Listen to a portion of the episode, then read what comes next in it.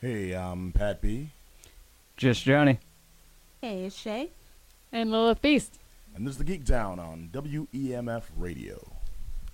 All right. Boom, chicka boom. No, it's okay. We'll do the acapella intro. You know how we get down. We got those improv classes. Am I right? No, I Yeah. See, we're doing that. so well. Pause. Okay, got that. I will try again. Ladies and gentlemen, welcome to another episode of the Geek Down. I am Pat. On side of me, we have a full house of drunken reprobates. Look at you. Oh, you know I'm practicing and missing. ki- I'm kidding. Love to have all of you in the house as always.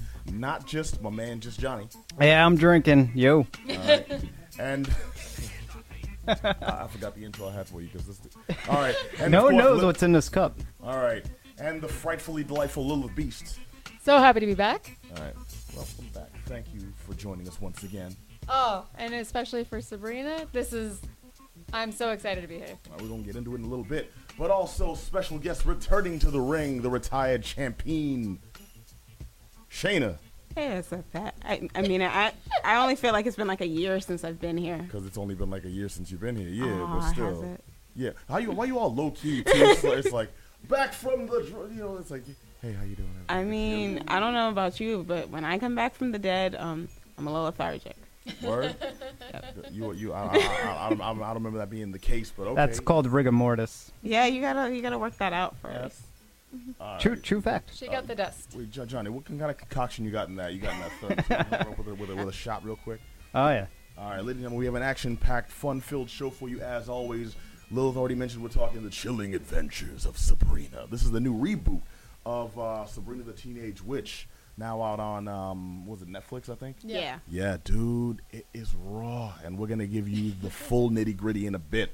Also, talking about Girl in the Spider's Web. This is the latest uh, Elizabeth Salander adventure. If anyone's familiar with the original Girl in the Dragon, Girl with the Dragon Tattoo trilogy, this is the uh, next book in that series. And I thought it was the fourth and final, but apparently, Shana you dropped on me before the show that there's actually five. Well, at least from what I heard, there was either. Oh yeah, from what I heard, either there is a fifth book coming out or one has come out. And yeah, but apparently the two last books aren't as well received as the first three. Yeah, I believe you said a direct quote from the widow. Oh yeah, Stieg the Larsson's widow of Stieg Larsson essentially said they were garbage. Yeah, that's She was kind of really upset that they continued the series without her husband. Well, okay, he's dead. I mean, And he- essentially he can't really participate. He accused can't- he- the um, publishing company of just wanting to make more money off his name. Okay, that I can understand. Then, if he didn't have more like stories specked out, No, just he didn't. It All was right, a trilogy, and it was a trilogy thought in um, with a very specific thought process in mind, Mm-hmm. because he wrote it for a friend of his, well, who was no longer his friend, because Oh. of some devastating crap that happened in their past. Well, Because he damn. knew a real Eliz- Elizabeth. Oh. Yeah. All right, we'll get the full story on that in a little bit as well, because apparently it runs deep. Yeah. Uh, and of course, Johnny, you, my man, in true force, got to check out Castlevania.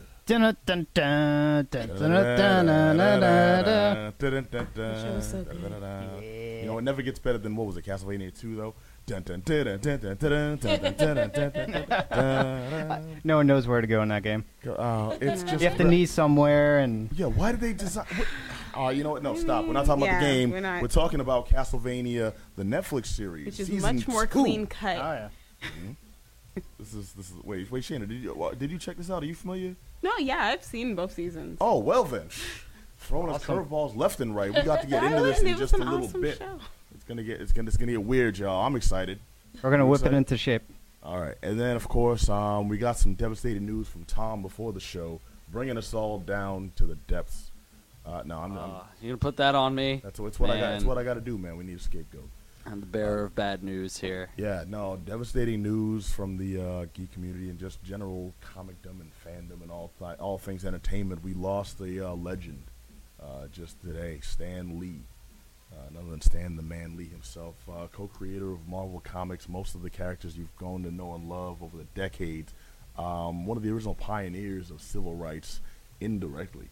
Um, and and I mean his work has touched everyone in this room. Whether or not you consider yourself a comic fan, you're familiar with the fair, you know, and it's Yeah. one of those um, one of those things where it's like you always expect he's old. He was older than old, and Yeah, no, still totally. you expected him to be an ever present figure. I mean, he was a soldier in World War II. Yeah, you know, just this old pimp, you know, uh, uh, and you know, uh, just as a presence, he rocking leisure shoots well into like the '90s. You know, he was that dude. Hey, he could. He was Stan Lee. I describe him as everyone's favorite old coot, and we'll go into why in a little uh, in a little bit later on in the show. Uh, just want to make sure we get that that announcement out of the way, and we pay our proper respects in a bit. Right now, I'm going to turn it over to just Johnny. I want you to spearhead this one because you were the main one jazzed about Castlevania, and then Castle uh, Castlevania the animated series, Yep. and now Castlevania season two. Season two. So the the first season came out. Uh, I believe it was last year. I don't think it was around Halloween, but it might have landed right around Halloween. No. No, Uh, they weren't that deliberate and happy. No, I think it came out in like the spring. Uh, and then now this one, season two, has celebrating come out. Valentine's Day, Castlevania. It might have Well, been like actually- in like March. Yeah, that Val- Valentine's Day would be pretty appropriate for it. Just Uh. in time for Earth Day. Yeah. but I mean, uh, what's more Valentine's Day than vampires? Yeah. So season one was more of a test bed as to whether or not the concept of uh, of a video game franchise being converted into an animated Netflix series, uh, and it turned out to be uh, the viewer interest in it was surprisingly high, and as a result, it led to. Uh, a legitimate TV series, which is season two of Castlevania, where they actually add the depth that was certainly missing on the first one. The first one was only four episodes long, and it was more of a set piece, uh, like an extended pilot, if yeah, you will, no, I agree. to introduce uh, the characters and the world, and a lot of setup, but not sort of leaving a whole lot hanging, especially at the very the the finale of that, where it's uh, Belmont and Alucard sort of uh, going at it and then resolving uh, that there, and it sort of picks up on season two immediately where that leaves off, uh, more or less, uh, and it sort of uh, takes the storyline and uh, and sort of splits it into two parallel story, two main parallel storylines, where it's uh, Belmont, Alucard, and um, so Suidoken. so Suidoken, is that her name? No, No. it's like Sapphire. Uh, yeah, it's like Sophia or Sophia or Saphira. Uh, it might be Saphira. No, don't look at me, man. I Uh-huh. put Mega Man. I'm gonna I'm gonna have to look this one up. Uh, I know as it begins I with an. S. Yeah, it does be- And it begin with definitely has an F sound in there. Yeah, I want you. I want you to look it up. Watch it be like Felix I'm or mad I don't It might- remember. Way off. it might be Sophia. There, there's a, there's a few Arthur? like, uh, I, it might be Sophia. I'm, I'm gonna I'm gonna lean towards Sophia for now. Uh, and it was uh, so that's one uh, parallel of uh, or one storyline that's sort of progressing uh, throughout season two, and then the other one, which actually gets way more uh, time than I was expecting, uh, which is the Dracula storyline. And oddly enough, it's not really so much about Dracula uh, directly as it It's is about Blackula. I was waiting for this.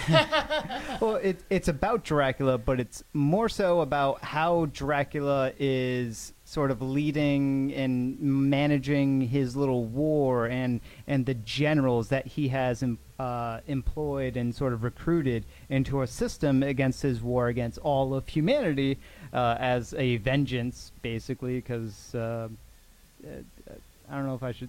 Well, Well, okay, don't go. Don't Yeah. go into spoilers, but like I you, you, can, mean, you can feel free to give a couple of Are details. spoilers here. from season one?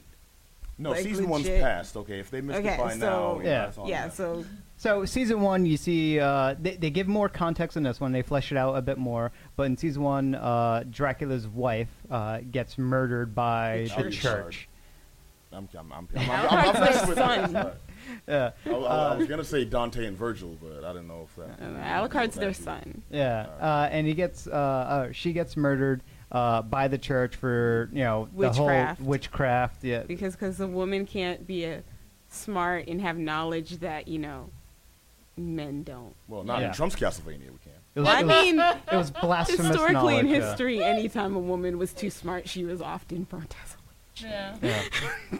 and and they definitely touch up on that and sort of uh, give uh, contextual a lot a lot of there isn't much dialogue in any of the scenes in this but what they do say is sort of you could tell it's uh, nuanced with a whole lot of research behind it uh, but they don't go into lengths, uh, sort of explaining it or even talking down to you and sort of saying, "Oh, this is where we're getting the reference." On, the only times that they do that is to really explain uh, some of the lore, uh, the hidden lore and mythos of Castlevania itself. But all the other uh, avenues that they sort of pull from, like the witch hunts and stuff like that, it's all. It, they leave more of it up to you, the audience, to sort of research on your own time. But they definitely uh, hint at it and suggest it and reference it as a means of, yeah, we know what we're talking about when we mention these particular things. Oh yeah, there's like tons of Easter eggs in like the background if you're paying really good attention. Like if you know Castlevania, you'll pick it up. Oh But my you- goodness. Like it's everywhere, though, especially in the libraries. Oh my! Oh, I was. It was like every single episode uh, that I was watching was just I was picking up on all these different uh, references, and I was getting so excited because this is uh, the first season. It had it there in plenty of spots, but it wasn't as uh, as plentiful as it was in this season. They go out of their way to sort of tie in lore from other Castlevania games, whereas uh, season one was more about the lore of Castlevania Three. Yeah, this one that's still the main story though. Castlevania. yeah, yeah, it's still the main story. yeah. The main plot is Castlevania Three, but this one they tie in the prior Castlevania mainline. Castlevania game, Lament, Lament of Innocence, where they mention it when they go into the library and they're talking about uh, Leon Belmont and how the whole Belmont clan sort of came to be, and how the Belmonts were actually they came from France and they're like this fr- uh. French They family. Belmont Spring Waters, and you know everything. Like okay, no, let me ask you about that then, though, because okay, as someone who I'm familiar with the, the Castlevania with the games, but I'm not a huge fan. Am I gonna see them do like really go like the nth degree to the point where it gets like corny and ridiculous? You know, someone picks up, someone picks up, answers their cell phone, and the ringtone is you know, like stuff like that, No. or is it just like no. if I'm a fan? It's cool. I realize this. If I'm not, I'm not distracted. I can still get into the story. Exactly. Yeah, it. Yeah. It, it's it's like how Marvel introduces their sort of little winks and nods towards the hardcore fans. Uh, it, within the Marvel movies, it's the same the same amount of fan service, if you will. But uh, I would say if if you come at this without any Castlevania knowledge, uh, it's it's really uh, a lot of this stuff is definitely going to go over your head, and, and you won't catch on to some of the things, and it might some of it may appear a little bit on the ridiculous side. For example, when uh, when the group when Alucard and, and Belmont and Sophia and I definitely need to research her name uh, when they get ambushed uh, by the monsters, uh, there's this duo of monsters uh, which I, I just loved how they did this. It's basically, I think it's the very first boss fight in Symphony of the Night. I know what you're where it's about. like this they one. are modeled after um bo- both of them are modeled after boss Yeah. small bosses from the games. Like, Yeah, almost yeah. everything is they're modeled after like named characters. Definitely appear um from the games. They really did a really good job of taking what was like the essence of this franchise and telling a cohesive story in a way that I've never seen people do with a video game franchise before. Oh yeah, yeah, absolutely. And they talked about how Trevor was unable to utilize magic, and that's actually part of the lore of Castlevania. Magic doesn't get reintroduced to the Belmont family until uh, right around the Simon Belmont, Richter Belmont era of things, and it's they, it's just it goes deep, uh, but they sort of mention it very quickly. So if you know these things. Uh, you're gonna be like, oh yeah, yeah, that that they're, this is so like accurate, and the people are paying attention so closely to what's happening. But because they mention it so quickly, and they sort of keep going with the story and keep going with uh, with the main storyline, it's never going to sort of uh, take the people who don't know anything about it and sort of uh, make them feel excluded because they're missing out on all this deeper lore and deeper material. And and that little fight, it was just great because you just see this gargoyle thing with this other like weird skeletal bird thing, and they do the whole like it grabs it and lifts it and starts flying around with the other one with the spear. Oh, it's just great. Okay, so I'm hearing a lot of positives here. Johnny's cheese grinning over there hard. Um, I feel is like this, this is the happiest I've ever seen you, Johnny. seriously? Yeah, I love Like, you Castlevania so morose much. mother, this dude. like for someone like for any Castlevania fan, like this is such a good ri- like you're not gonna be disappointed like so many other franchise fans in the past. Essentially, like oh, you mean seeing that first Street Fighter series where it's like, uh, uh, what, what's his name? You got uh, Blanka, Uh, why is he turning human for like half these episodes? Yeah, I don't know. You know, like, random yeah, you're not. It, Or the it Mortal gives Kombat series, exactly you know, what stuff it like that, needs where- to give, and like that is usually the problem with video game franchises being turned into like other media because they can't seem to figure out what's the important th- through line. Like, yeah, you can have references, but you still need a cohesive story, and games do and don't do that sometimes because it's also a pass, uh, um, uh, a non-passive media switch to a passive media. All right. So one Yeah. question I do have then, um, because of what you said about the previous se- the, the previous season and the stuff you described that really uh, jive you for, in this season, is this playing out uh, just uh, storylines from the games, or is this presenting any new material? Oh, there's definitely new material. They they sort of took the story of uh, other Castlevania games and squished it into this one, and gave even more information about it. Uh, for example, they introduced Carmilla, which I don't think is a character that uh, ever appears in Castlevania 3, but appears in other Castlevania Yeah. games. Uh, Hector, which is uh, the I believe the main character they play as. Is he in like four or five? He's in. He's Um, in all the movies. uh, he's in uh, the PS2 Xbox uh, Castlevania game, uh, something of Darkness. Uh, I forget what it's called. I'll, I'll look that one up Yeah, as like- well. Oh, um, so I found her name. Nope, I didn't. It's like Bert, isn't it? Where is it? All right. Well, come back to the name. But like all in all, though, the show I gotta say, like, I really want to mention the dialogue in the show. Like the character dialogue mm-hmm. is so good. Like there's Yes. such really good like witty repartee that goes on between the characters. Like despite the really dark circumstances around them, they have really smart, witty, and funny dialogue. The banter is excellent. It's so good. It's Blah, so good. Oh my whip. God, I laughed not so many whip. times. Well, someone Uh, did this. and Sucks. and, and, and it's not just with uh, with Belmont and Alucard. The banter with uh, so her name, by the way, uh, the mage uh, lady is Sypha. Cypher. So- yeah, no, yeah. no, no one Oh. was getting that. I knew. No. See, I was. It was there, like Yeah. tip of the tongue. I knew the S, the F. I'm like, Yeah, But- no, Cipher from the Newport Ciphers, of Yeah. course. right. But but there are there are characters on the Bel uh, sorry the vampire side of the storyline that are also just like hilarious in sort of their behaviors and I their loved antics. Godbrand. Uh, Godbrand. yeah. Godbrand was great. all right, all and he's, You and all, he's uh, done by the voice of the dude who did Czernobog and um American Gods. yeah, okay then. Oh, you, this is a person. He's one of those guys. He's a character actor, and he's Swedish. He often plays Russian gangsters, though. Um, you've seen him in a bunch of stuff.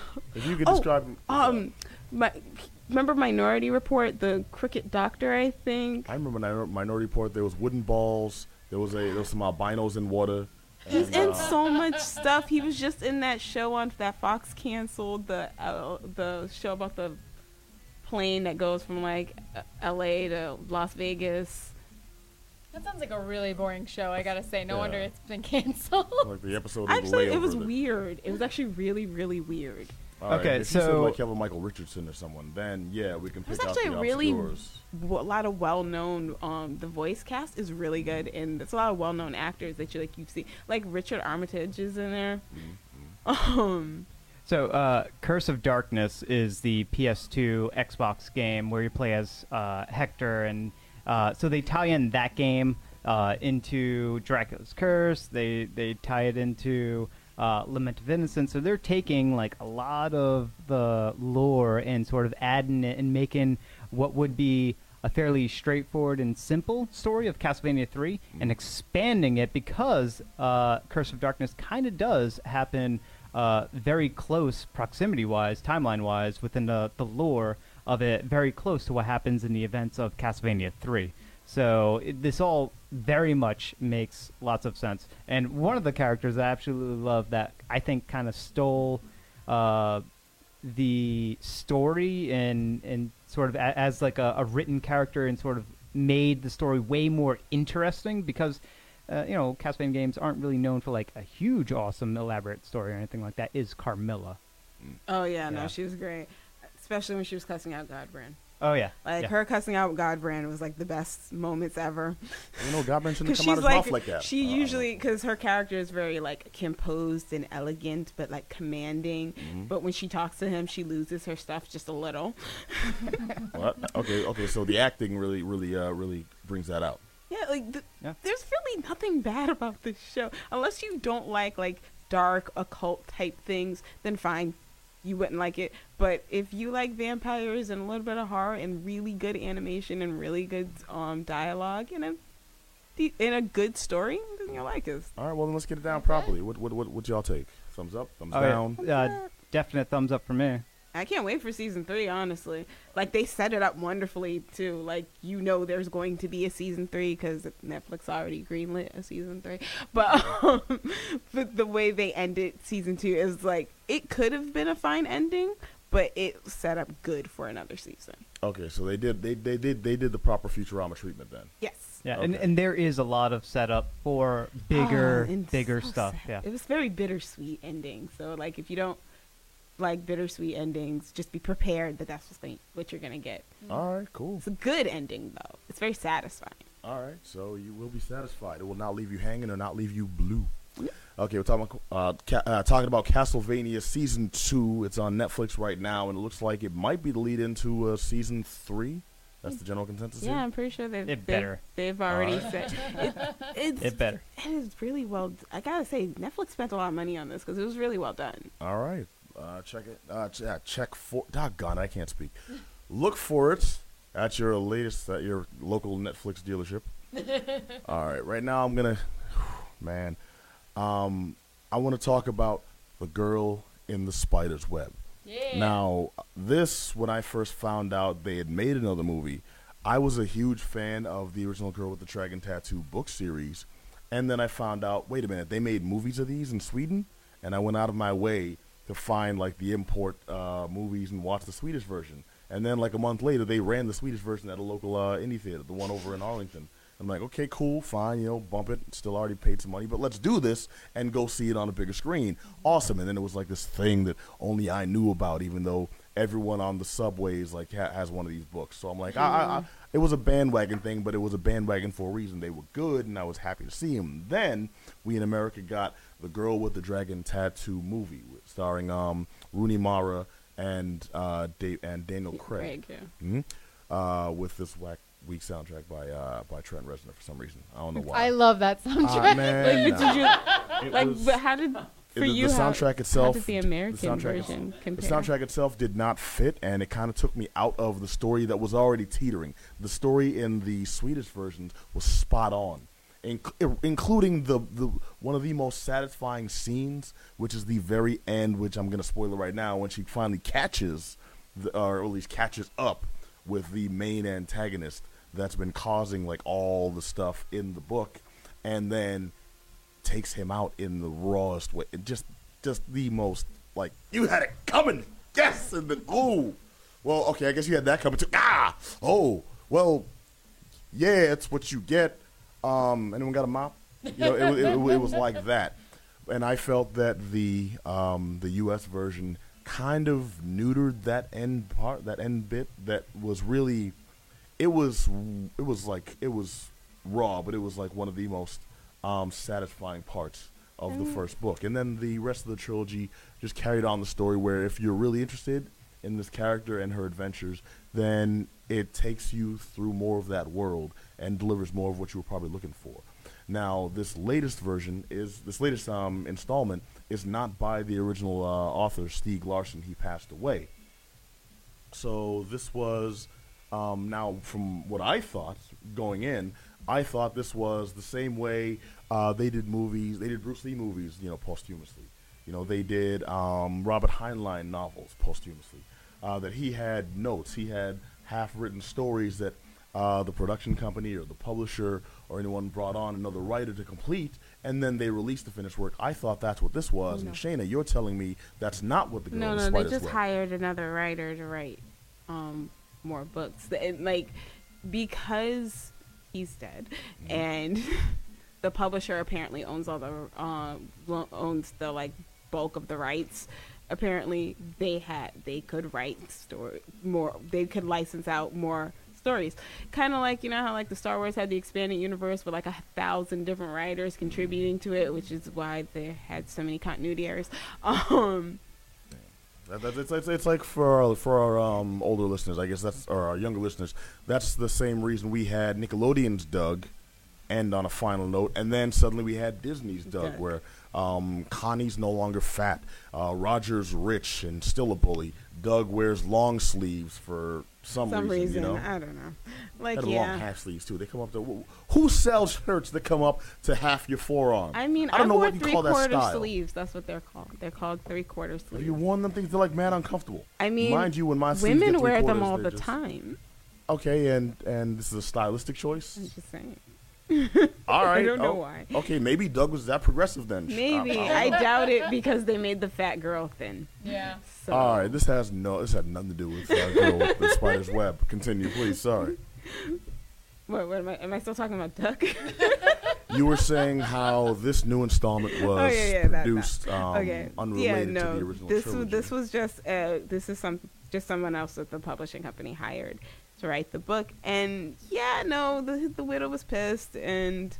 Uh, and I'll be fair, there, there are hardcore fans, I'm sure, that don't really acknowledge the new because they're they're not his stories, and uh, yeah, not based on his. Well, that I can understand, but as someone who was a fan of the books before the movies, and then saw all the movie, well, all four of the movies. I don't know how many more they may have made, knowing that there's more books now.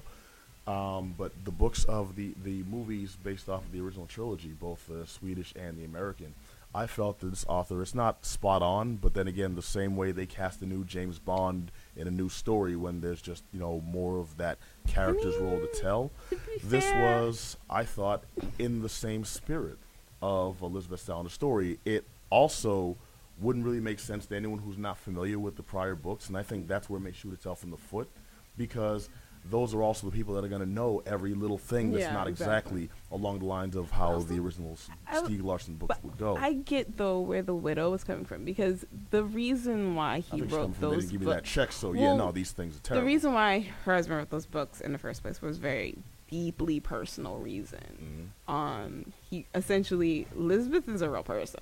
Uh, Yeah, well, tell us she's about that, based off a real person, a friend of his who was assaulted in a similar fashion that Elizabeth was. Um, he was there though, and he didn't help stop it, Oh, wow. and she never forgave him.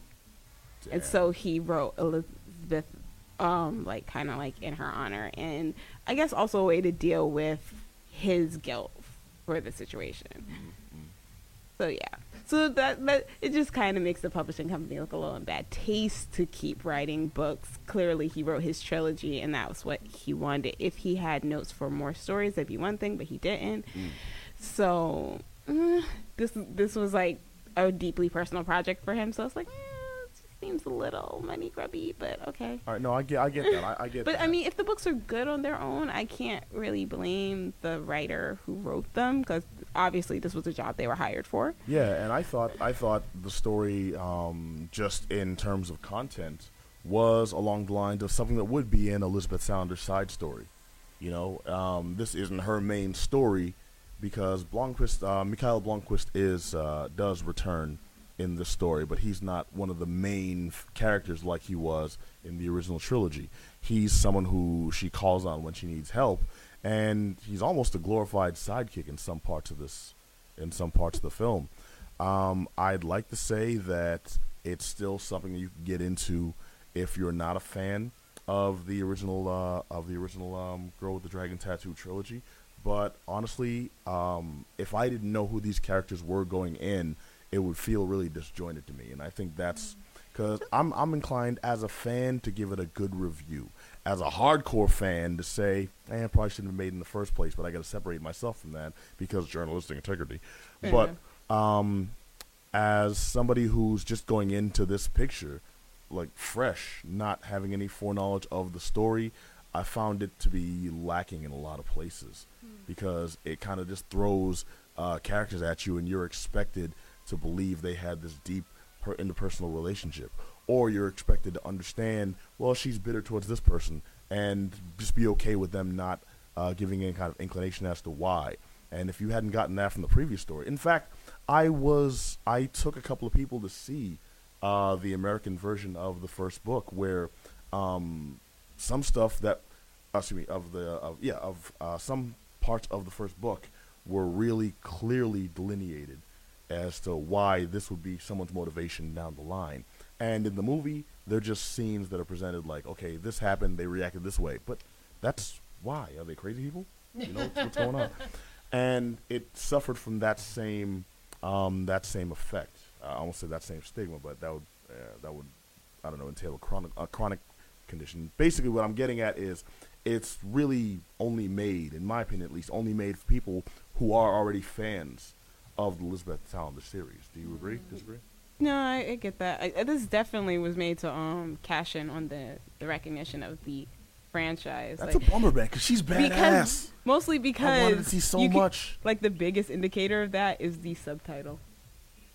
Instead of just Oh. calling it the girl in the spider web, the fact that they put another dragon, to, like another girl with a dragon tattoo. Sorry, like That's a real. was that like, necessary? Well, it could have been like Lisbeth It's- Salander back in the habit, you know. it because could've they wanted because so they many wanted to make sure you made that connection, Mm. so you'll see it. Like because otherwise they would have just had the just the name by itself. Mm. Besides the fact that they recast it entirely, so you c- the fact that they're trying to. Yeah, no. Okay, It- well, that- that's that there for the recognition, and so you'll go. All right, It- well, There's the really nothing else recasting to say about. it. No, the recasting I'm not I'm not I'm not hating on because I thought uh, there may have been some stunt casting in the previous version. Daniel Craig, I don't really think um, did a great, and I, I'm not hating on him as an actor. I don't really think he did anything remarkable as uh, Mikael Blomkvist in the uh, in the uh, Girl with the Dragon Tattoo in the previous movie. So I just love that he recasting that, never character. did. He did never really seemed to attempt an accent. Know, I'm, I'm, I'm, glad he didn't. I don't want. Okay, the accents in this were decent. Uh, that I'm, I'm, I'm actually very happy about. The Americans were American. Uh, the Swedish people were actually Swedish, and you got Lakeith Stanfield in there, who it's hard to tell whether or not we were supposed to like him or not like him, because he's presented as a guy we're not supposed to like, but like, hey, he's not that bad. And then when he's like, okay, I guess we're supposed to like him now, he's he's not doing much. He's just like, okay, now he's there. Cool, we're on his side. He okay, he did that. I guess that's kind of cool. But oh, oh, credits. What what happened? Were he, he didn't. Was he? Did he do something? Did I go to the bathroom? what happened? I think I think I blinked and I missed it. I missed his scene. You know, and it- it's kind of it kind of breezes by. Hmm. It breezes by, yet still feels like it dragged out. And Mm. yeah, that's that's the thing. That I, doesn't that doesn't sound like a happy movie experience. it didn't, and you know what's unfortunate? I liked this movie, I did, but because I acknowledge I have a personal attachment to the character, and I like those books so much, and I, I liked them before they were movies. It's rare. I'm not that guy. I, I'm, I, I usually hate people that say, "Well, you know, the book was better," and blah blah blah, because I'm like those pretentious dicks. But I actually read these books is. and liked. Stop it. Stop it right now. Um, and I I like this picture, but I acknowledge that as a movie, I got to give it a thumbs down. And it just like it was on that line like the whole time, and I realized like the only reason I liked it personally is because I have a personal attachment to this story. I was really um, excited when I heard there was more to this character. There's more in the life of Lisbeth Salander and Blomkvist, and uh, and that's what most audiences aren't going to have, and that's not the reason they should have made this movie. Mm. Um, so I got to give it a thumbs down. That's so unfortunate. yeah. Yeah, what are you gonna do? I'm like, yeah, because I really think like a character like Lisbeth is a, I think a really good like her existence to me is a good idea. Yes, strong agree. She's Yeah, the type like- of hero that I feel like we Like, she's a- really need right She's now. like essentially a fem- a very realistic version of a female Batman. yeah. Okay, I wouldn't go that far. I She, mean, was- she, Batman was like blind, stank rich. well, and- if, ba- and- if and, Batman like- was a regular person. Like, like I've had long conversations about what makes Batman Batman, and nobody will like what the conclusion I came to. All right, okay. For just, just, just, just for just to play devil's advocate, Shayna, will you enlighten us as to what makes Batman Batman in you? Oh, you're not gonna like it. no one's gonna like it, but we still got to get this out. Okay, white privilege makes Batman Batman. I'm not disagreeing with you. Come on now. Because for for a couple of reasons. First of all, any pig. other like not just white privilege, the privilege of the super wealthy. Because Mm-hmm. first of all, anybody like only a remarkably privileged person would even consider taking their family down a place called Crime Alley as a shortcut. Okay, there's, there's, a, there's a flaw in, there's a flaw in that theory. I'm not gonna nitpick, um, but any suspect alley in general is a bad idea. any Continue. person who who lived in an area that you know has a lot of crime knows the areas that they kind of want to avoid if they don't want to be like knifed to death, shot, or robbed.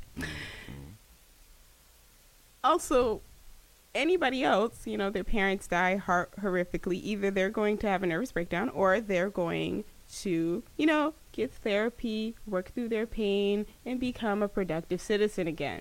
They do not go and spend absorbent amount of money from their super wealthy company and um, create an arsenal of personal weaponage to become a, a vigilante dressed in the guise of a bat. Mm. Only because they can't. Y- yeah.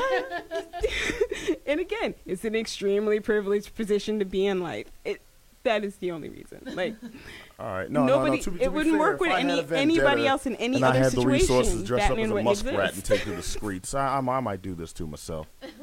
Well, just to say one thing, it, it probably wouldn't be as interesting of a story if it was. Hey, hey, if man, it didn't you, you- have you, don't know you don't know how how, big how muskrat money how muskrat whatnot. Pat gets down. Uh, then at that point, it wouldn't be Batman. It would be Bruce Wayne, the traumatized victim. Yeah, no, like he's totally traumatized, and like that's legit. But like only someone with extreme notion of self privilege would be like, "Hey, I was wronged more than anybody in the world, and only I can fix it." All right, you've got a an interesting standpoint on that. Remember to send your letters to uh, geekdownradio at gmail.com. Attention, Shayna, and I will make sure those forward right to your inbox. No, look, I love Batman. Like honestly, though, I kind of love Nightwing a little more, but I do love Batman. Like, right? Uh, Robin is my man. Uh, Dick Grayson is my freaking man. Okay, all right, Johnny, you uh, you gonna round up the trifecta? Uh, I I don't like Batman at all. So All right, Johnny's not a fan of Dick. It's a we it's official. I thought Uh, everyone uh, loved Dick. I like I like the villains of Batman though. Mhm. Love the villains. I mean, the villains. Are, his rogues gallery is legitimately cool. Yeah. All Well, right. Okay, most Oh, of them wait, when you it down. when you start going down to like this the B and C one um listers, it gets a little a little silly. I do remember a condiment man at one point. Just saying. To be fair, Spider-Man and a bunch of other heroes have some. What, pretty- Counterman? Yeah. The- no, the- yeah, no. um, There's Stilt- some, there's Stiltman some are, are doing it you for know you. what? The TV not? show though did a great spin on Calendar Man because they made him female, and Yeah. it- that that was an awesome episode. That was a great episode.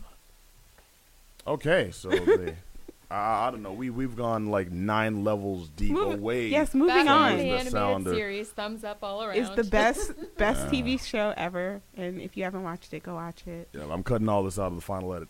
Yeah. All right, so the movie is The Girl in the Spider's Web. Um, I liked it. If you're a hardcore fan of the uh, Girl with Dragon Tattoo series, you might want to see it just for closure. But honestly, I have to. I do have to give it a thumbs down, just in terms of the content and motivation for creation of the story, which is kind of a bummer because I generally did not hate seeing this picture. All right, but now for something that, um, damn, I'm, I'm trying to think of like a smooth leap for something that doesn't suck, but no. uh, but no, now uh, I grew up watching Sabrina the Teenage Witch. Anybody else in the house? Oh, yeah. All right. I mean, TGIF was the. I mean, that's what you watched if you were a child in the '90s. it's Friday night. The moon is right. Gonna have some fun. Show it how it's done. TGIF. That's what you did. wow. Okay. damn, took it the That's theme pretty good. songs on us. I, I, I myself had different motivations. I was just in love with Melissa Joan Hart. I liked her show. Cl- Chris explains it all Who didn't? though. Yeah, she she she went she, she went and saw Queen Latifah. You know, was willing to get grounded for it. Uh huh. That's oh, I right. missed that. Or I, No, I, Yeah. I like the episode where RuPaul appeared, but mostly because I kind of, to my heart, even to this day, wished RuPaul was my fairy godmother. Like just oh, a little. Like that was my dream as a child. All right. Well, damn. I feel we found something you and Tom have in common. All right. Well, these have very little to do with the chilling adventures of Sabrina. This is the new dark reboot that appeared on Netflix just recently. It's taking the story, or at least the uh, base concept of Sabrina the teenage witch. She's a young witch who's coming into uh, uh, coming of age. Uh, to join the coven and devote her spirit to the Dark Lord. And I got to check this out. I went in eyes open, trying to get the bias of loving the original series and hating that second cartoon show after liking the, the first cartoon show. Right? Why did they cancel the first one only to make a second one that, was, garbage inferior? because there was still money to be made from the name, apparently. That was, Yeah, and they I had love two- they that had in two the more, first did know one, it was Melissa Joan Hart's little sister doing Sabrina's voice, Yeah, that was cool. That and was cool. Melissa Joan Hart did the voice of the ants. Uh, yes, she she was that falsetto. I do remember that. She was both of them. I, I, well, I remember I remember one uh, was a falsetto. I, I didn't remember she did the other voice too. She yeah, did she did ants. Hel- the Aunt Zelda's voice on Okay, the because I guess. Hilda was in. Now I tell you something. Yeah, she just used the higher pitch for one and a deeper Oh, pitch for the such other. a shame. Well, um, you can identify the different ca- ca- cartoon series too, because the first one, well, the stories were good, and also she And looked well really animated. anim- yeah, the second one for some reason she had this weird bump in her head. It was not like the- really not like the- cheaply done. Yeah, not like the Like He-Man cheaply that was done. that was that was uh, popular at the time. That was fashionable, but like in the back, and it was just like I'm not sure what it was going for. It looked like looked like a Smurf hat. That was like colored yeah, there And issues. yep, and then the third series, she was really wafist. Looked like that um that show with the fashionable dog. It's damn it. If I if I show you the name, uh, she looked like Braceface. That's that's the best I can say. Uh, oh best can yeah, no, you're right. You're right. Mhm. I thought the same thing. Because for a second I thought that's what I was watching. Oh okay, no. and no, I was like, wait, where's her braces? Oh wait, this is, there's a cat. She doesn't have a cat. Oh, this is Sabrina Teenage Witch. Okay. Yes, it is, and I like the changes that they've made here. I didn't think I would because uh, this seemed to, this show seemed to have a, a, a campaign centered around showing how yes, it's dark, but we got the approval of the original cast, and they had several YouTube videos of Melissa Joan Hart and um, oh, dang it, I, uh, and uh, Beth Broderick and um, Caroline Rhea watching uh, the new series and giving their reactions, doing reaction videos as to, oh, I guess that's pretty dark, but you know what? I still approve of this because you know. That's and so saying- ridiculous that that's needed. Well, yeah, but it, it it it seems like they're going out of their way to say no. It's like we got the okay from them. You know, it's like It's kind of sad because the truth of the matter is, if you actually read the Sabrina comics, Mm-hmm. this is not surprising. Yeah, absolutely. okay, okay. So enlighten us there because I only came into Sabrina from the TV shows. Yeah, see, bought Archie's? I forget. Uh, But, um. No, sorry, it um, must have been Beelzebub. Never mind. Well, no, because Archie Comics, you know, started failing. and Another comic house bought them. But Wait, you um, mean Archie Comics, which has existed since the 40s, is somehow not relevant to today's teens? I can't yeah. imagine. Well, here's the thing: a lot of the Ar- the characters in the Archie universe, Mm-hmm. in I don't know the last like eh, ten years or so, all got dark reboots. Really? Yeah. Yep. They re- they did a dark reboot of Cheryl Like of, there was of- like of a Cheryl there was like a whole thing with like um on Archie comics where there was like a zombie apocalypse. That was a great run. Yeah, like Wait, does in, this tie into like um, Archie meets the Predator? Those t- those books, Archie meets the I Punisher. think it's all like Yeah. uh, similar in the sense of like they were just throwing a lot of ideas out there and making a lot of different uh, comics. But that one was done in the original style of Archie comics, which was great to see a predator drawn in that Yeah. style. But no, these are like more recent and they're done in a different style. Like currently, like think more Riverdale look than what you remember Archie looking like before. no, the best Archie stories came from Frank Strom, the DD series. But yeah, like they have. okay, so like, tell me- do you remember the show Archie's Weird Mysteries? I do, like yeah. it that's came, like that a came great, on really early in the morning. precursor to the direction that the Archie comics took, and so the other subsidiary ones also followed suit. Like Mm-hmm. Okay, so, so- Sabrina did take a dark turn, and the re- the comic run right now is Mm-hmm. much closer to what the show is. Okay, so then it's not uh, it's not like out of line with where Archie's where Archie went um, in more in more recent years. I'm unfamiliar with this. Uh, this was I this I was blindsided by this. Yeah, there was a Afterlife with Archie, which was the zombie apocalypse, which was um, kind of a lot of the elements were taken from uh, Pet Sematary. Mm-hmm. It was that kind of like sort of stock uh, background, Mm-hmm. um, and that was really good. And it it did so well that they did. Uh, I can't remember if it was called The Chilling Adventures of Sabrina or if it had. No, a, it- well, I think it was. yeah, no, I think it is. And if you Wait, you're the saying the chilling adventures of Sabrina. And That's where uh, show gets its name. yeah, I see. and the opening credits, all of those, all of those comic elements that you see, that's the same style as the uh, as the comic book.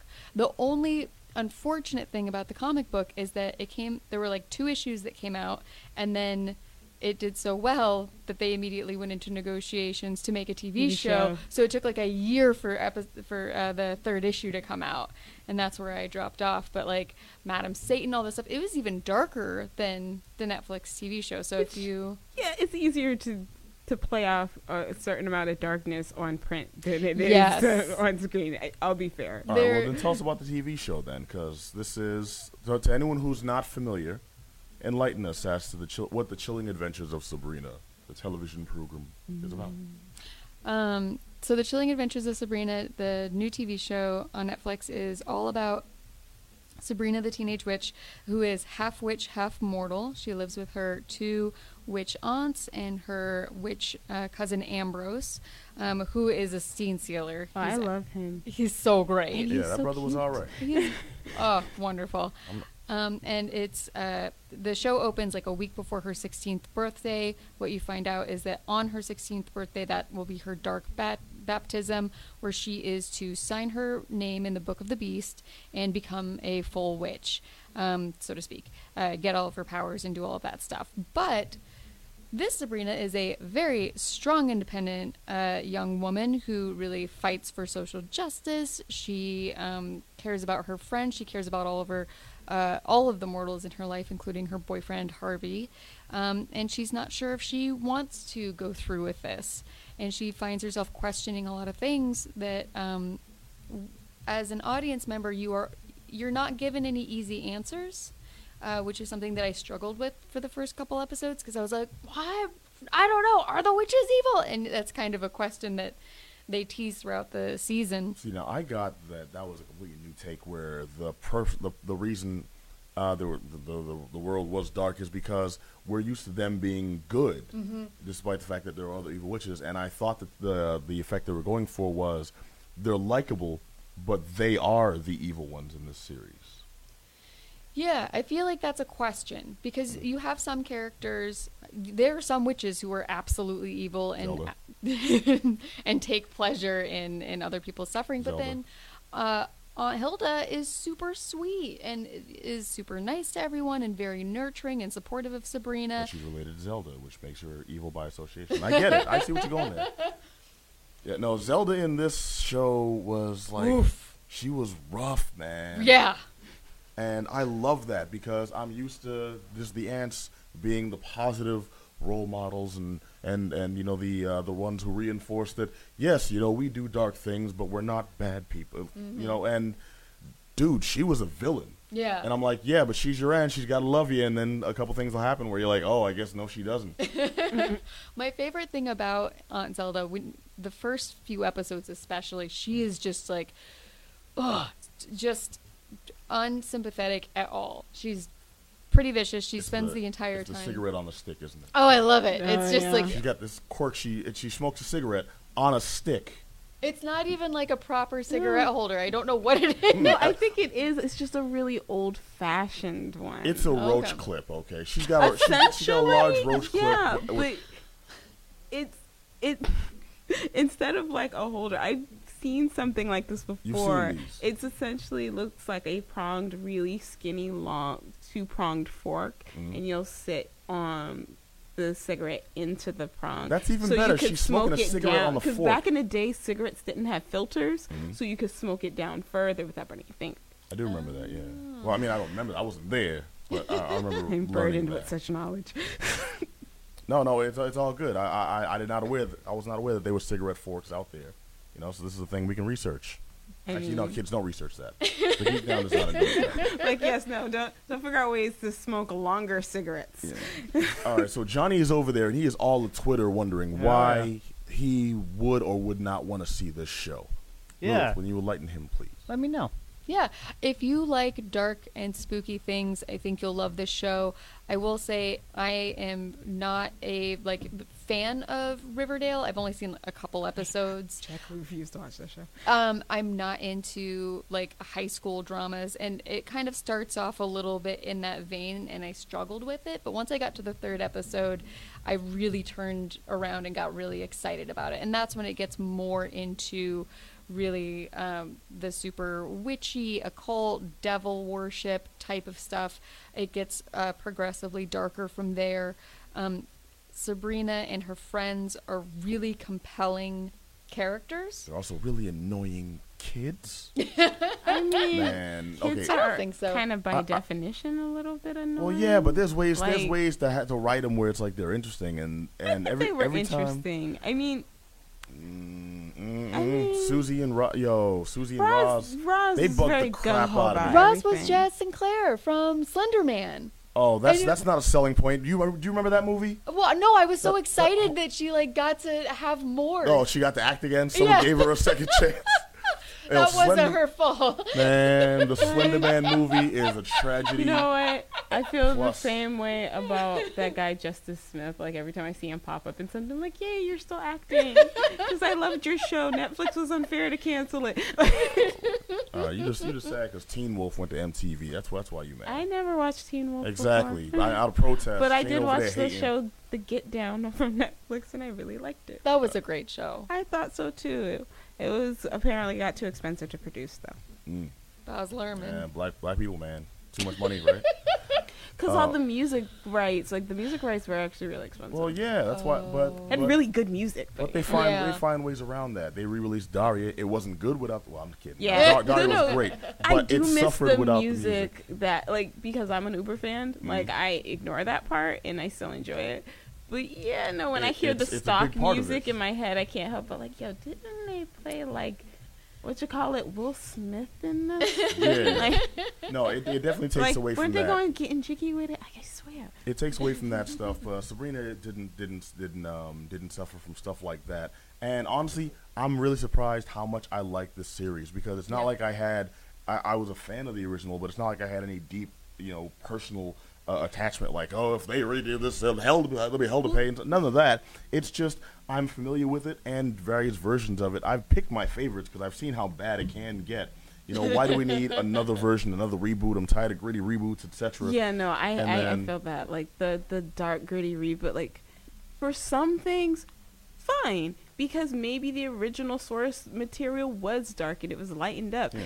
Some Fine, things need that. Ninja go Turtles back. needed to go a little darker than fast But forward. you know, d- it being done for the sake of it, I it's like a lot of the reason why I had a hard time even deciding to watch that show, Titans. Like oh my god. I resisted Oh. real hard from even watching it just because Because it looked terrible.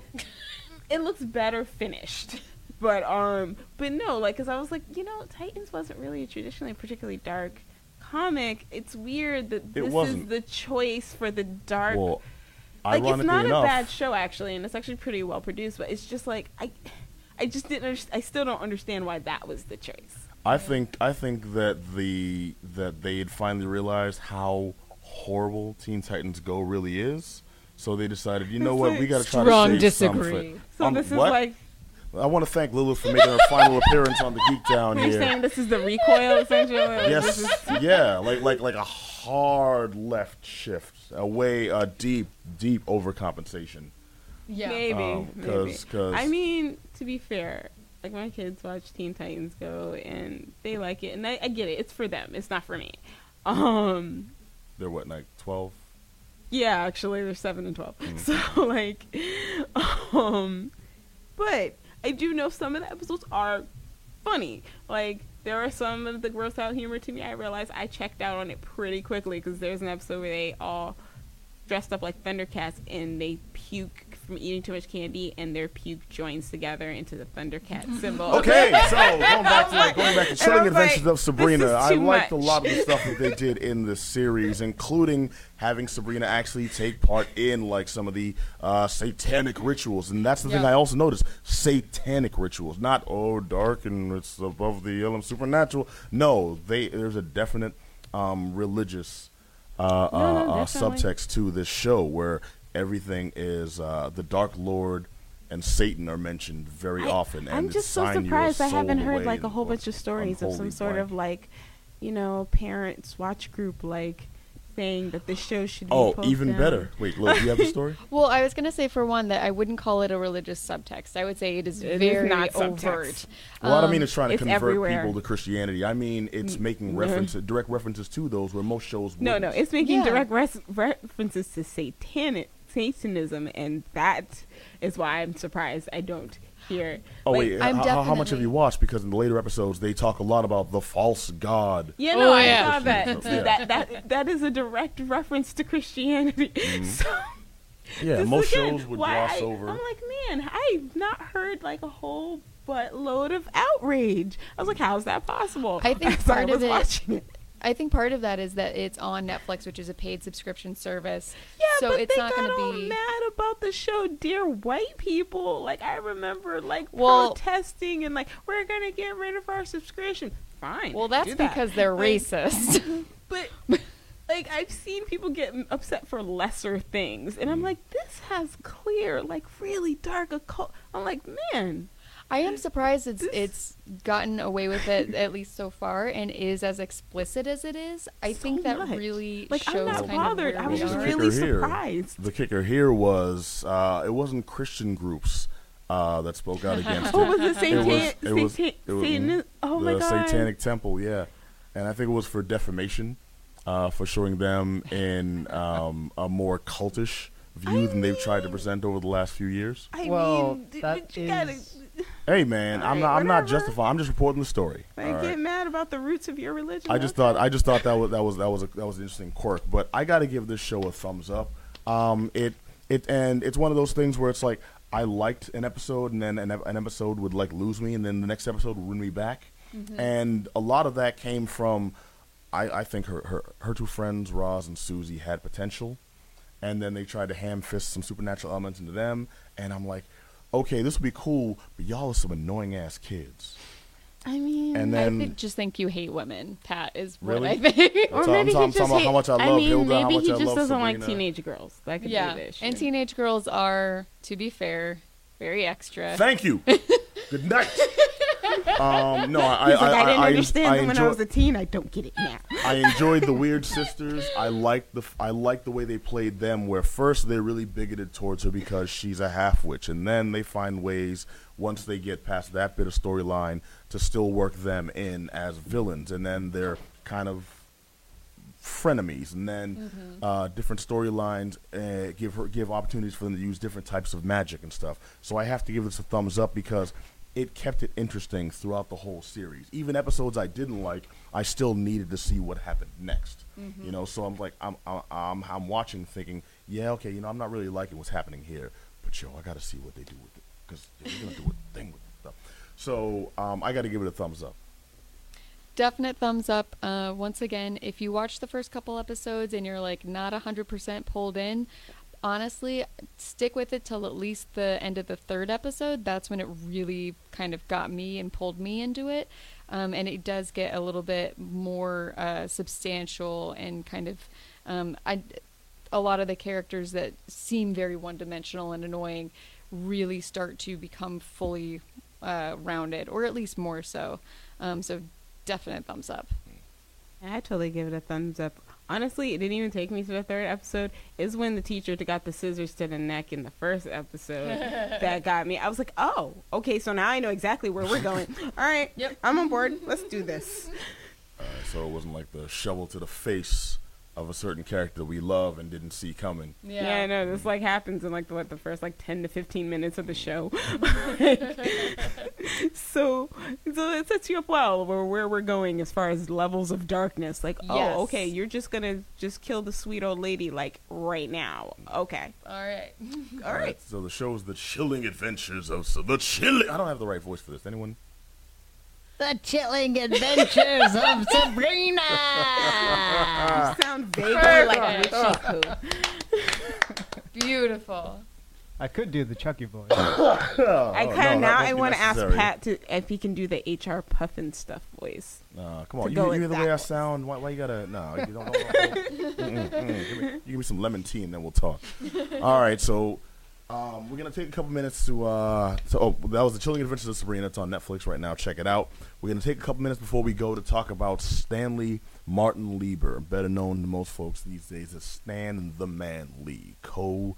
Uh, founder of Marvel Comics, writer of a lot, writer and creator of a lot of the uh, original um, popular characters that have transcended time and history over the last few years. We're talking Fantastic Four, the Avengers, um, uh, co-created the X Men, and uh, oh, Spider Man, one, one of the biggest. Black Hulk. Panther. Black Panther too, um, Hulk.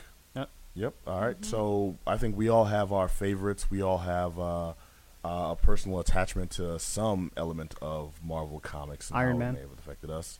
Uh, apparently, Johnny um, is attached to Iron Man and Hulk. I'm I'm just, lab- you know, listen off a few. Okay, cool. It's not like I'm, I'm forgetting them, There, man. there's but quite I'm- a I'm few. trying- I mean, th- this guy has a smorgasbord of So of just brand new franchises, Mhm.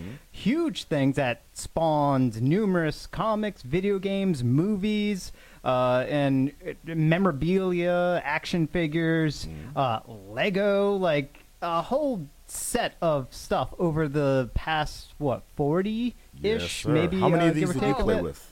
Uh, I played with quite a quite a bit, both in, in numerous forms. Whether it be uh, going to the movies, Mm. uh, playing with uh, some of the action figures, and where I sort of played a lot with was the video game adaptations of these, especially Mm. like uh, the the very famous uh, six player X Men uh, arcade game. I where remember that. Yes. Each With- one, each slot was a dedicated character where you had like Rogue and you had Wolverine, and you had Cyclops. No, no, uh, no, sir. There was no rogue in that game. That was Dazzler. That, oh, You, sorry. you had Dazzler, the most obscure character in, in this She's day not and age. obscure. It's just that Man. she lost popularity. Okay, a fading long into obscurity ago. makes you obscure. Okay, Yeah. you know Dazzler was supposed to be Grace Jones. Really? Yes. Oh, we, wow. we've talked about How this on the show. How did she become? But I'm confused. Because, because because the public wasn't ready for a prominent black superhero heroine that was also as flamboyant in your face as the Grace Jones image, and she was supposed to be modeled directly after Grace Jones. If you look it up, Google Dazzler Grace Jones, you can see some of the original artwork. See, like I keep uh, getting this wonderful they- like knowledge about random comic book characters. This is just like the knowledge about um Lucifer Morningstar in DC that he's essentially David Bowie. Ah, okay. yeah, that way. I think now don't quote me on that, but I think that was also the inspiration for the Sovereign on Venture Brothers being David Bowie Huh. because the ultimate bad guy and stuff. But yeah, no stuff like that. Literally, he's like the most powerful. Char- he's like one of the most powerful characters in DC universe, Mm, mm. which is which is David Bowie. Right next to sta- right next to Squirrel Girl. I know. I'm, I'm picking man. up what you're laying down. So Stan Lee, Yes. uh, uh, this this figure that has spawned numerous uh, franchises, characters, very iconic imagery. I mean, there's what Spider-Man uh, statues that are in uh, various parts of Asia, just just mounted right onto the side of buildings and whatnot. Uh, and I want you- all yeah. of these characters came from one, well, from multiple people, but I. But But one of the one of the key figures, the Key yeah. figurehead. Yeah, is Uh, was Stan Lee Stan. himself. and he's the one who Mhm, got to name the company Marvel in the first place. Yeah, and you know what? We know what's cool about that is um, we know him as like the uh, the lovable, fun old guy who you know represented all this stuff. But he was just this goofy so this goofy writer back in the day who liked using weird terminology and stuff, Excelsior and stuff like mean, that. also, you know what Excelsior means? Excelsior means yes to excel, but also um, like you know a state of excellence. But also if you look it up, uh, the more prominent definition back then when he first started using it was wood shavings. you know, but but he's just this guy who had this like au- this like out there lexicon, and you know somehow managed to make that into something cool. And one of the things I love, you hear random interviews with him. I called him an old pimp at the start of the show because he always wore those glasses. He always wore like leisure suits and the oversized collars and stuff. He always had like the beetle boots and the heels. You watch this guy, and the thing is, like long before people dressed like this and it was cool, to long after people were dressed like this and it was cool. That was just his thing. Okay, the man had style, and uh, I listen. I love like old interviews where it was like he was also very self-aware, and he's like, comics had no respect back when he got started. He was a writer who worked in comics and wanted to expand this, but he also realized that yeah, I'm probably not going to be able to feed my family with this as my as my as my you know as my as my oeuvre. So he didn't use his real name. He used the name Stan Lee. I mean, a lot of the Yep. um guys who Yes. came out around the same time as him, like Jack Mhm. Kirby too, a lot of them were Jewish and they had very traditional Jewish names, and Yeah. they changed them. and he wrote under his he wrote under his birth name uh, when he was doing serious writing. But anything comic related, anything entertainment related, he short he shortened his first name into into two names and went as Stan Lee. And I'm like, that worked out because that started off as something you did just so you could continue to get work, and it eventually evolved into your own brand. Mm-hmm. Yep. You know, I thought that was cool as hell. Awesome. Lil, what's your what's your what's your what are your machinations on Stan Lee? Oh, Ruminations, excuse me. I mean, it, it's nigh impossible to overstate his importance as a cultural figure. Um, as someone who loves comics, you know, the bubble in the 90s did a lot of things, but it also, it, it really helped to bring to prominence a, a lot of different writers and artists and, and everything. There's so many people that kind of owe his chicanery The hijinks. all of his hijinks, you know, he, he was really a P.T. Barnum esque kind of guy, but it, it oh. worked really well. Yeah, like, in, in, Oh. in the most positive way. In the pot, I'm sorry. I'm sorry, I forgot. No, no, no. Let, let, let's no, no, no. The Greatest Showman won't let that is old, very that old, that old, factual. that old Husker Stan Lee. Uh, but yeah, It's Sam, hurry, hurry, hurry, true believers. exactly. He he really created this larger than life aura, and that that really I think helped a lot of people in a lot of different way, ways. He told stories that were at, at times just entertaining or funny, and at times very healing. So it's it's really sad that we don't get more of him, but he's also given so much for so many years. It's 95 years. 95 years. He really Um, made a good go of it. That- Yeah. That's a fantastic lifespan right there. Time. yeah. All right, so Shayna, any, any? Like, well, I mean, I grew up a Marvel girl. Like, I, I loved Marvel as a kid. Like, X Men was my absolute favorite. I rushed home every afternoon to watch that after school. Like, the X Men cartoon Yeah. and Spider Man. Those are my, ah. That, That, those, and then right into, um, like, Batman animated series. That was my afternoon. As soon as the homework was done, that's where I was. Like, I loved that show. And man and i loved like i consumed marvel like media like crazy when they started making the movies and I, like every show that they ever made i watched even some ones that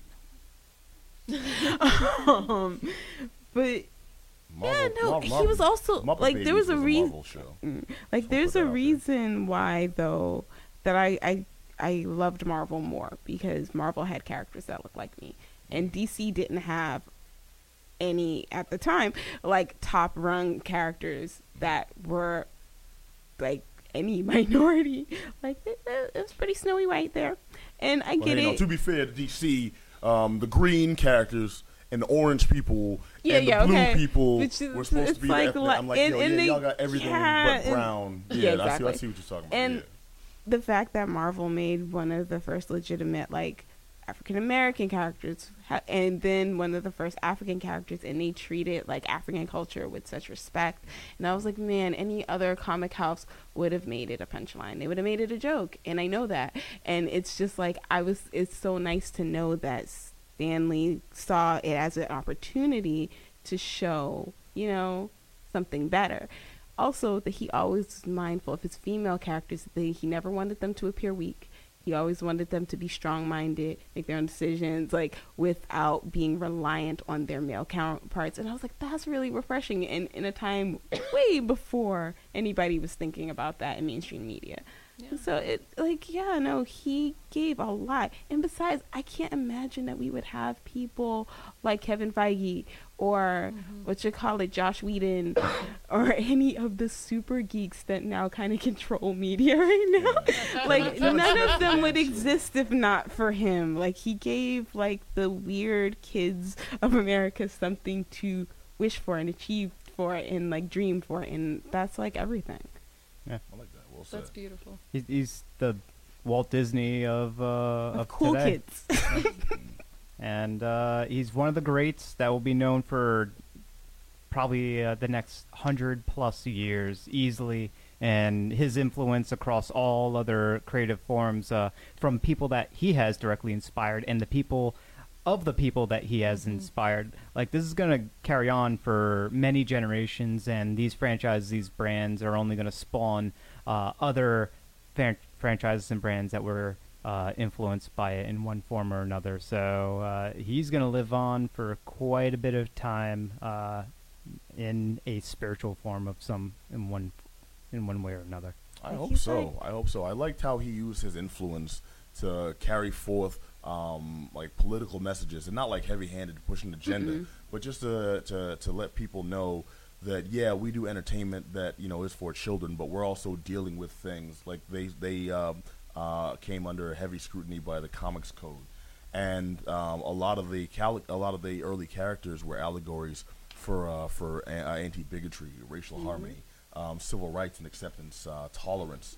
The X Men is is probably the most famous because um, in that world they were designed as super as uh, metahumans with extra abilities, extra normative abilities, were um, uh, were uh, chastised in this society. Were treated as second class citizens. Were feared by many people because they were different, and they couldn't he, they couldn't directly write about civil rights issues, but they had uh, that re- that representation. That second class citizens, essentially. Mhm. Yeah. And I also liked how, when you look into it, you have your Professor X as like your Martin Luther King character, and the Magneto, who's not a villain. He's kind But- of um, the Malcolm X character. Yeah, Like, you know, and like before evolved that, before they kind of made up and like were on the same side, Yeah. like early in their um interactions with each other. Yeah, it was actually pretty antagonistic, at least on Malcolm's side. Well, Dr. King had more Malcolm in him than people realize. Like, Well, well, yeah, everyone but he remembers the just- "I Have a Dream" speech. Yeah, no but one he just held that it, like, was, He he would just he you know managed it better. Yeah. Yeah, Whereas, he kept it in check. Well, no, it was just a two very different ways of approaching the same issue. Mm-hmm. I also do you remember Stan Soapbox? Uh, and every every one of those com- every one of the Marvel comics, there'd be instead of a, Oh. instead of a Oh. letters page, there'd be Yeah. Stan, Stan Soapbox, Soapbox, where yeah. people would write letters and he would respond to those and he would have like a message directly from him, like right in the center there. It was Stan's Soapbox. And a lot of those, yeah, a lot of those. It's been a long time since I bought a comic. Well, maybe they don't do Like- Stan's Soapbox anymore. That's that's a, that's a, that's a that's a thing of the past there Well, yeah. but he would speak out about like you know uh, anti-bigotry and how in this comic we talked about blank which is reflected in today's society in the news this was blank and blank happening you know or he'd have like a spotlight a character spotlight and tell what was the motivation behind creating them and some of the f- most famous ones are like he'd have like luke cage there and he'd talk about how yeah this, this is a black character and he has like a, he's where he wears a chain but it's also about like breaking bonds and wears crown. perseverance yeah, I, I also I thought I thought it looked stupid, so I don't want to comment on that. I mean, I mean, his original costume is also. Yeah, that But- like squished in fro. Come on, man, mm-hmm. style is Look, important. look it was what? It was the '60s.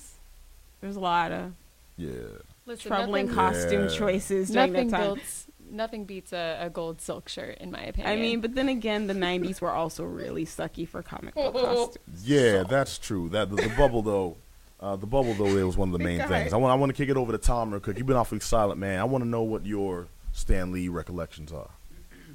Oh man, obviously I'm not the, uh, the the geek extraordinaire that you guys are, but Wait, did he just Man, talk down I- to us? yeah. I'm, I'm kidding. no, I'm talking up. Just you. Uh, no, I mean I was a I, I grew up a, a huge Spider-Man fan. That was that was the one for me as a kid, and still continued to be the one through through adolescence. Mm. So I I don't know. I'm I'm still uh, still processing it. But rest in peace, Stan Lee. Absolutely, absolutely. Spider Man's deep too, man. That was one of the ones where he tells the story of how he created it, and everyone thinks there's this grand thing that you know inspired him. He had a dream or some such, and he tells the story. He's like, "No, I was looking to create a character. I looked at my wall. There was a spider. I'm like, that's a cool thing that he can do. I'm gonna write a cool a character that can do that cool thing. you know, and it- yeah, and, I'll, and I'll give him a name. Okay, he's gonna be Flyman. And then he brought that to I think he said like Steve Ditko, and he was like, "No, it's a terrible name. Try again." It's like, okay, well, I saw a spider. It's like, okay, call him Spider Man. Like, okay, Great. Spider Man, and that carried over. I'm like, damn, all right, he was truthful with it. He just came with the real. You know, so it's like he was he was down to earth. He was Stan Lee. He was 95 years old. He'd been in com- he'd been in comics. He'd been publishing since he was, I believe, uh, 16, Yeah. uh, and in comics since he was 18 or 20. So the majority of his life, extensive in uh, comics, and in that his influence has, has permeated generations. And the man, born Stan Martin Lieber, we know him as Stan Lee. Stan the Man Lee. Yeah. And I want to say, rest in peace, sir. You will be missed. All right, respectfully, from the Geek Down. All right, so uh, this has been the Geek Down here on W- WEMF Radio. I want to thank you all for joining us for another action-packed, awesome episode. I want to thank Lilith Beast in the house. So happy to be here again. I want to thank the baddest bee in the room. All due respect, Shayna. Oh, it's nice to be here again. Don't leave me hanging out. All right, I want to thank just Johnny. Yep. I want to thank you. Oh, okay, you you been coming with your own nicknames the last couple uh, weeks. I don't know. S- surprised me this week. I want to I want to thank the timid titmouse Tom. Ooh, timid titmouse. right. I like that one. And I want to thank you, wonderful listeners, for joining us. You can catch us every Monday nights right here on WMF Radio. Also, if you want to get in touch with us during the week, hit us up at geekdownradio at gmail.com or find us on Facebook slash The Geek Down or follow us on Twitter at The Geek Down. We're also on SoundCloud. Look us up, Geek Dash Down. We're on iTunes. Look us up, The Geek Down. We are all over the mother. Look up uh, Instagram for pictures and convention coverage, etc. And you can just go to the regular website, Geek Dash Down.com, for all that good stuff there. And in the About section, you'll find all the uh, contact information and individual bios and stuff on the uh, the members. All that, man, we, uh, we you can't get rid of us. And also, if you were just listening on WFRadio.com, you can also watch us at twitch.tv slash the geek down and actually see every episode weekly. Whew, that's a mouthful and a half. all right, but until next week, we'll catch you all. Same bad time, same bad channel. But I want to remind you, we all want to remind you, be excellent to each other. Peace.